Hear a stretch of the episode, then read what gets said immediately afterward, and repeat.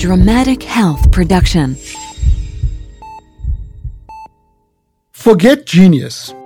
In many ways, the significant advances in modern medicine can be viewed as little more than the product of a happy combination of dumb luck and coincidence. As you're about to hear, some of healthcare's most significant milestones were the result of fortuitous accidents followed by scientific rigor.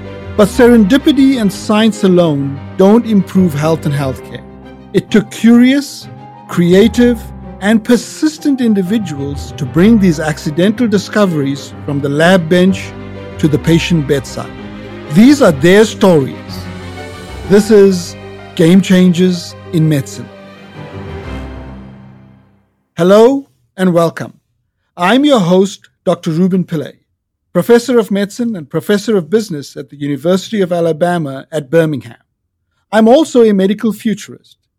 And by that I mean that I look at how hardware, software, communication, and biomedical technology converge to improve patient care. And while it may seem odd for one focused on the frontier of medicine to host a podcast exploring medical innovations from the past, I can tell you that there's much to be learned from the scientists and clinicians who preceded us. Today's episode is about the discovery of X rays. To say that this discovery revolutionized medicine is an understatement of the highest order. Imagine suddenly doctors having the ability to peek inside a patient's body without having to cut into it. Talk about a game changer in medicine. The discovery launched an entire field of imaging that would evolve to improve diagnosis and treatment of everything from broken bones to heart disease and breast cancer. Today, X-rays are the most common diagnostic imaging technique with nearly 400 million medical imaging tests performed worldwide each year. And the impact of X rays extends well beyond medicine. X ray technology is instrumental in keeping airports secure, authenticating art, and unearthing defects in building materials, to name just a few examples. And to think that it all started more than a century ago when a middle aged German physicist experimenting in his lab noticed a strange glimmer of light and set out to determine its nature. I think it's amazing to think about how this discovery that was done 125 years ago has become such a mainstay of our medical practices. You think you broke your arm, you go to the doctor, they say, okay, let's do an x ray. It is not even a question of how this is done or what it means or what it can do. If you think about it, such an amazing thing to be able to use invisible light to see inside you. We're happy to have Kathy Joseph here to tell us about the discovery of X rays. Kathy is a former university physics and math professor. More recently, she's the creator of the popular YouTube channel Kathy Loves Physics and History. Kathy, would you share with us, please, the Cliff's Notes versions of what X rays are? okay, I will give it my best shot. So, X rays are a type of invisible light. X rays happen when fast moving electrons hit a metal object. The heavier the metal object is, the more X rays you get. That seems pretty straightforward. Though it does beg the question of how scientists got electrons to hit a metal object in the first place. I think you need to take a step back and talk about a guy named Heinrich Hertz. If Hertz sounds familiar, that's because he discovered radio waves first, and that's why radio is measured in megahertz and kilohertz. Anyway, Hertz was studying this thing called the cathode ray tube, and he accidentally discovered the cathode rays could go through thin pieces of metal. He asked his assistant, Philipp Lenard, to make a tube which was split by a thin piece of metal, like a metal window, and this was called a Lenard tube. The Lenard tube came to be known more commonly as the cathode ray tube. Even though we later learned that cathode rays were actually electrons, the name cathode ray tube stuck. You can find a detailed picture of this tube in the show notes on gamechangersinmedicine.com. For now, let me offer a quick visual. Imagine a cylindrical glass tube about as long as a football The air has been pumped out of the tube to create a vacuum. Inside the tube is a metal plate. There's a wire electrode inserted into one end of the tube and an aluminium foil covered window on the other end. That window is known as the Lenard window. So I'm no physicist, but here's my understanding of how this Lenard tube works. When an electrical charge is introduced, the tube essentially acts like a gun generating a beam of cathode rays or electrons that shoot through the tube and glow when they hit the Lenard window.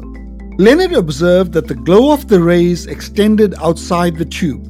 Thanks to this design, and that window specifically, physicists could study cathode rays in a way that hadn't been possible before. Looking at the rays that glowed just outside the vacuum tube. This was key. And Lenard did something crazy. He put the window to the outside air. And then he studied outside in the room. And this was the first time, in order to study it outside the room, he covered the outside of the tube with very thick cardboard. And so this device was perfectly suited to discover the X-ray. Before this, they're always looking inside the tube. This is the first time they were looking outside the tube. So, if I understand you correctly, Kathy, people who were experimenting with cathode rays were actually generating X rays, but they just didn't understand that. There were lots of x rays being made, they just didn't know it because they were looking inside the tube. Can you tell us what happened when a German physicist turned his attention to what was happening outside the tube? It was November 8th, 1895. Röntgen had a small lab and he had sent everyone home because it was late. And he just wanted to do one more experiment. He wanted to do another experiment with these tubes. So it was covered in thick cardboard, but it had an aluminum window. He knew that this aluminum window would let these things called cathode rays through the window. And he was going to study it on the other side. So there Wilhelm Röntgen is, working in his lab late one afternoon. He's just going to conduct a quick experiment before dinner. He knew about Lenard's observations with a cathode ray tube and was curious to see if he could recreate his colleague's results. Perhaps there was something worthy of further exploration. He set up the experiment with a high vacuum Crookes tube, which was similar to the Lenard tube, but was made of thicker glass. The tube had the aluminium window, and the entire contraption was covered in opaque cardboard. The idea was that covering the glass tube in cardboard would block out visible light but not the glow from the cathode rays. Then Röntgen switched on the electrical current to generate the cathode rays. And here things started to get interesting. Just as Lenard had observed, a glow penetrated the cardboard and hovered just outside the tube. But what was that out of the corner of his eye? There, way over on the other end of the lab bench, a fluorescent screen shimmered. This was baffling. Where was that light coming from? Röntgen turned off the electrical current to make sure the lab was completely dark with no light coming in from any other source. He checked again that his tube was light tight. Then he switched the electrical current back on, and sure enough, the shimmery glow on the screen on the other side of the bench reappeared. Could this strange light be caused by some new type of ray? But he was very shocked because the cardboard he put on the outside he knew would block ultraviolet light, visible light, but still something was getting through. And he said he was instantly aware that this must be a new kind of light and a new kind of ray. So he called it an X-ray to be X as in unknown, a new kind of ray to distinguish it from the other kinds of rays. And then he went home to dinner and supposedly he like ate without even basically talking to his wife and hurried back to the lab to do more experiments. He didn't tell his assistants. He said to his wife something like, he's doing something that will make people say, Röntgen has surely gone crazy. Allow me to interject here, Kathy. But his lab was only one flight down from his family's living quarters. So Röntgen didn't have to go far. And that's a good thing. because for the next several weeks he ate and slept in that lab, continuing to experiment. He'd seen that the X ray was powerful enough to penetrate cardboard. But what else could it penetrate? He placed successively thicker objects between the cathode ray tube and the fluorescent screen. So at night, in secret, in the dark, Röntgen starts experimenting with this new X ray. He wants to see exactly how powerful it is. And he actually just picks up random things a book, a piece of paper, a pack of cards, a pine wood, all sorts of things. And one of the things he picks up and puts between the x ray machine and his phosphorescent screen is a small lead disc.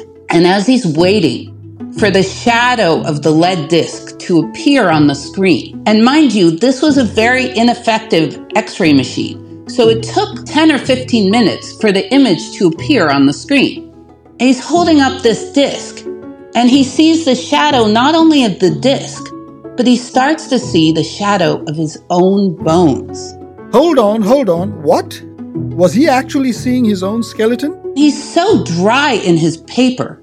He just says something like he sees the shadow, you can see the shadow of your bones. But he must have been astonished beyond belief. It seemed like science fiction. And he was quite worried that people would think he was crazy and unbelievable. But he was also an amateur photographer. So he thought, well, let's see if this will make an image on a photographic plate. And it luckily did. And so he just started photographing everything that he experimented on. And almost all of his photographs are incredibly dull. It's unbelievable to me. He had this new thing and he's like, let's take an x ray of a wooden box with a piece of metal in it like, really? That's exciting to you? Fortunately, Röntgen had the sense to know that an image of a human skeleton would make for pretty compelling evidence. Since it was difficult to take an image of his own hand while at the same time positioning the cathode tube, he was going to need the help of his wife, Bertha. I think Bertha deserves a special shout out here. She had been dutifully bringing hot dinners to Röntgen in his lab for weeks and weeks, offering him support and sustenance without a clue about what he was working on. Then, on December 22, 1895, Röntgen asked her to come and help him in his lab. She obliged, doing as her husband directed, and placing her hand on the photographic plate and holding it steady for several minutes. The developed plate clearly revealed each bone of her hand, along with a shadow of her wedding ring. We don't know if Röntgen had prepared her in advance, but you can imagine that seeing this image was unexpected.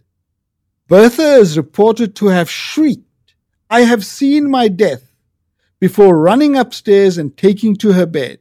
Some say that she never again entered Röntgen's lab, though personally I like to believe that she was made of sterner stuff.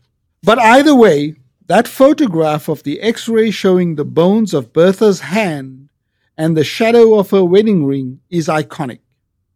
You can see it in the show notes on the Game Changers in Medicine website. Röntgen knew he was onto something important and felt an urgency to publish the discovery quickly. Kathy picks up the story. There's another instance of serendipity in this story because he published in December 28th of 1895 an article on a new kind of rays. But of course, at this time, it was very difficult to add pictures, and he didn't add any pictures. And this was also a few days after Christmas. Nobody paid much attention to this. So, almost desperate, he sent out a bunch of copies, like 60 copies, to different famous people throughout the world and 12 of them had photographs or copies of the photographs. And one of the copies with photographs he sent to uh, a former student. And this former student on January 4th, 1896, was having dinner with a friend. And over cigars, he mentioned this crazy thing that he got from his former boss. And the friend was a physicist and also the son of the owner of the most popular newspaper in Vienna. So he just basically asked for a copy of it and ran to his father, interrupted him after dinner, and had him run to the press and change the front page of the newspaper to add an article about this. They even misspelled Röntgen's name because they didn't know Röntgen at all. But they were so excited about this. And they kept on saying they didn't have enough time to include photographs, but they did have enough time to say this isn't humbug. This is real German science from a real German scientist. And once it was published in that paper, it got transferred to the London Times, and then soon it was everywhere. Everyone was talking about it. From there, the world went crazy over what came to be known as Röntgen's rays. Hucksters made their own primitive X ray machines and set up photography studios. People stood in line to get portraits of their bones. X rays were touted as a cure for everything from acne to excess facial hair and headaches. Enterprising entrepreneurs sold X ray proof underwear to women who were alarmed by this new see through technology. Mainstream retailers also got on board offering X rays as a novel way to custom size hats and shoes. Even today, American men and women of a certain age may remember childhood visits to the shoe store and the X ray fluoroscopes retailers then used to measure customers' feet. On the medical front, doctors were quick to embrace X rays as a diagnostic tool. X rays even went to the battlefield to help doctors find bullets and broken bones in soldiers fighting in the Balkan War in 1897.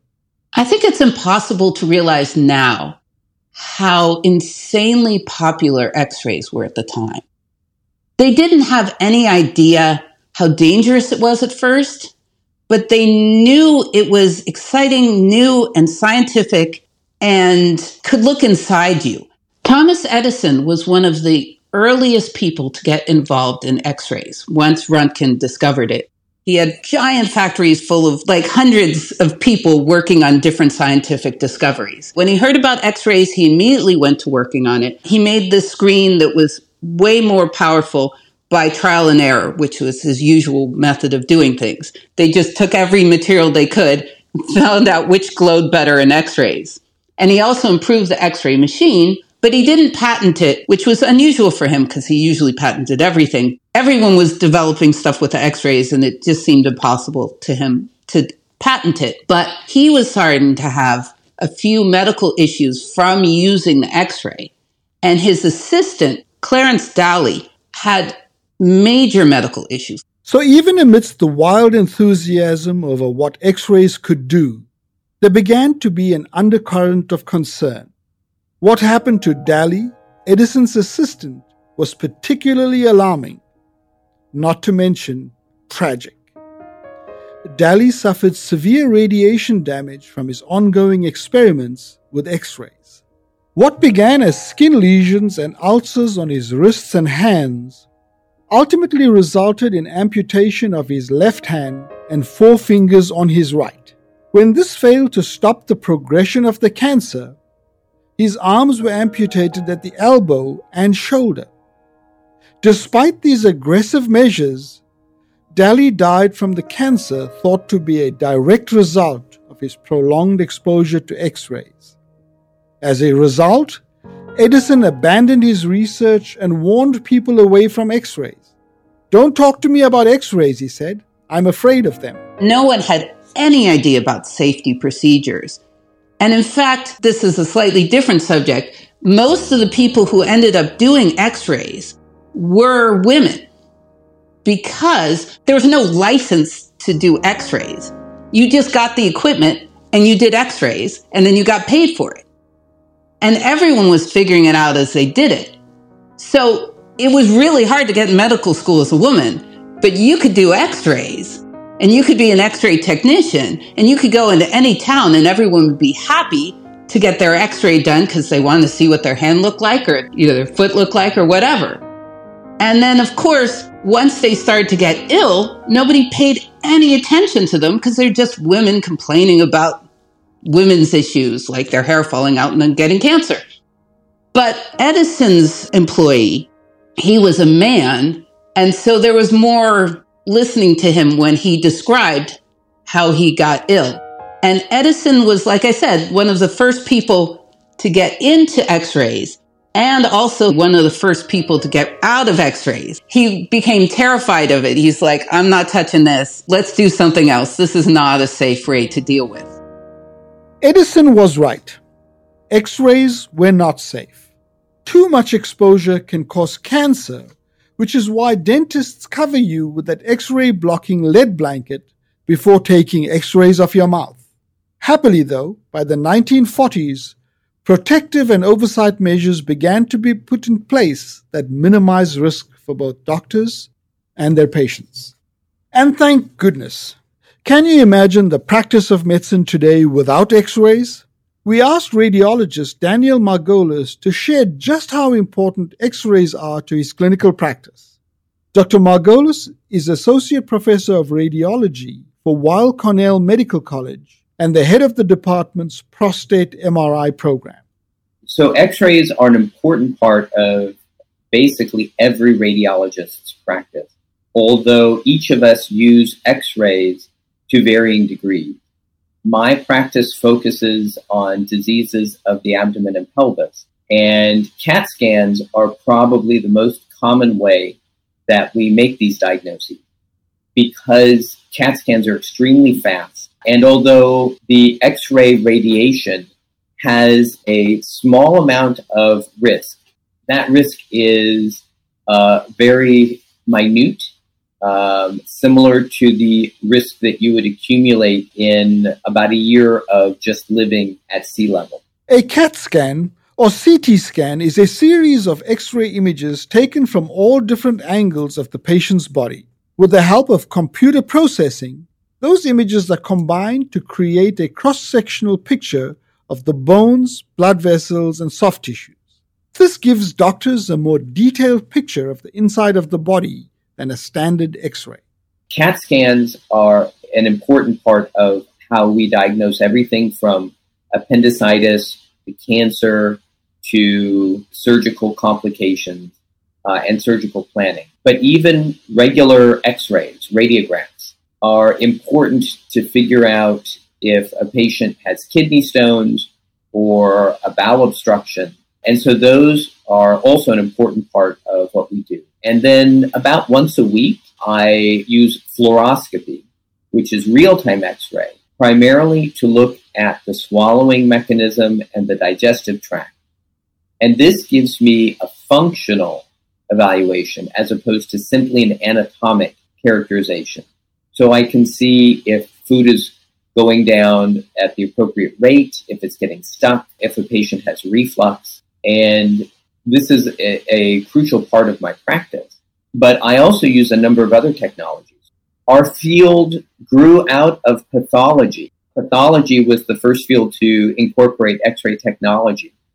And X rays became so crucial to diagnosis that they grew into their own specialty. And out of that, we have MRI and ultrasound, but also therapeutic radiation that we use in radiation oncology. However, all of these technologies, whether it's tomosynthesis or CT scan or MRI or ultrasound, are all improving at such a rapid pace that each one seems to leapfrog the others. And that's one of the main jobs of the radiologist is to keep abreast of all of the new technologies and act as a resource and a consultant to other physicians who need to know which test is the best one to answer a specific question. That's one of the benefits of working at Cornell and New York Presbyterian is we have one of the most dynamic and progressive departments in the country. And it's only by understanding the value that these new technologies can provide and figuring out how to implement them in a way that's safe and effective that we can transform healthcare for our patients. So I'm very lucky to be where I am.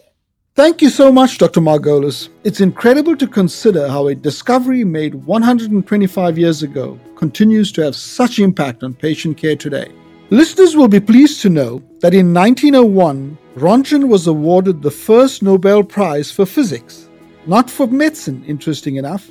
The award was, and I quote, in recognition of the extraordinary services he had rendered by the discovery of the remarkable rays subsequently named after him. Röntgen donated the Nobel Prize money to his university, the University of Würzburg, and never sought to patent or profit from X rays in any way. In fact, despite the accolades that rained down on him, the roads named after him, the honorary doctorates conferred, Röntgen remained private and humble. He gave very few lectures. He didn't even speak at the Nobel Prize Award ceremony. But he did attend it and when he was asked what his thoughts were at the moment of his discovery, he was quick to reply, I didn't think, I investigated, and the practice of medicine has never been the same since. We hope you have enjoyed this latest episode of Game Changers in Medicine. As always, we welcome your feedback and comments on GameChangersInMedicine.com. Game Changers in Medicine is a dramatic health production. Sean Maloney is the executive producer. Rolando Nieves is our showrunner and editor. Sharon Johnson is our researcher and writer. Lauren Wiegand and Tom Slivakowski are producers. Ryan Liatzis is our audio engineer.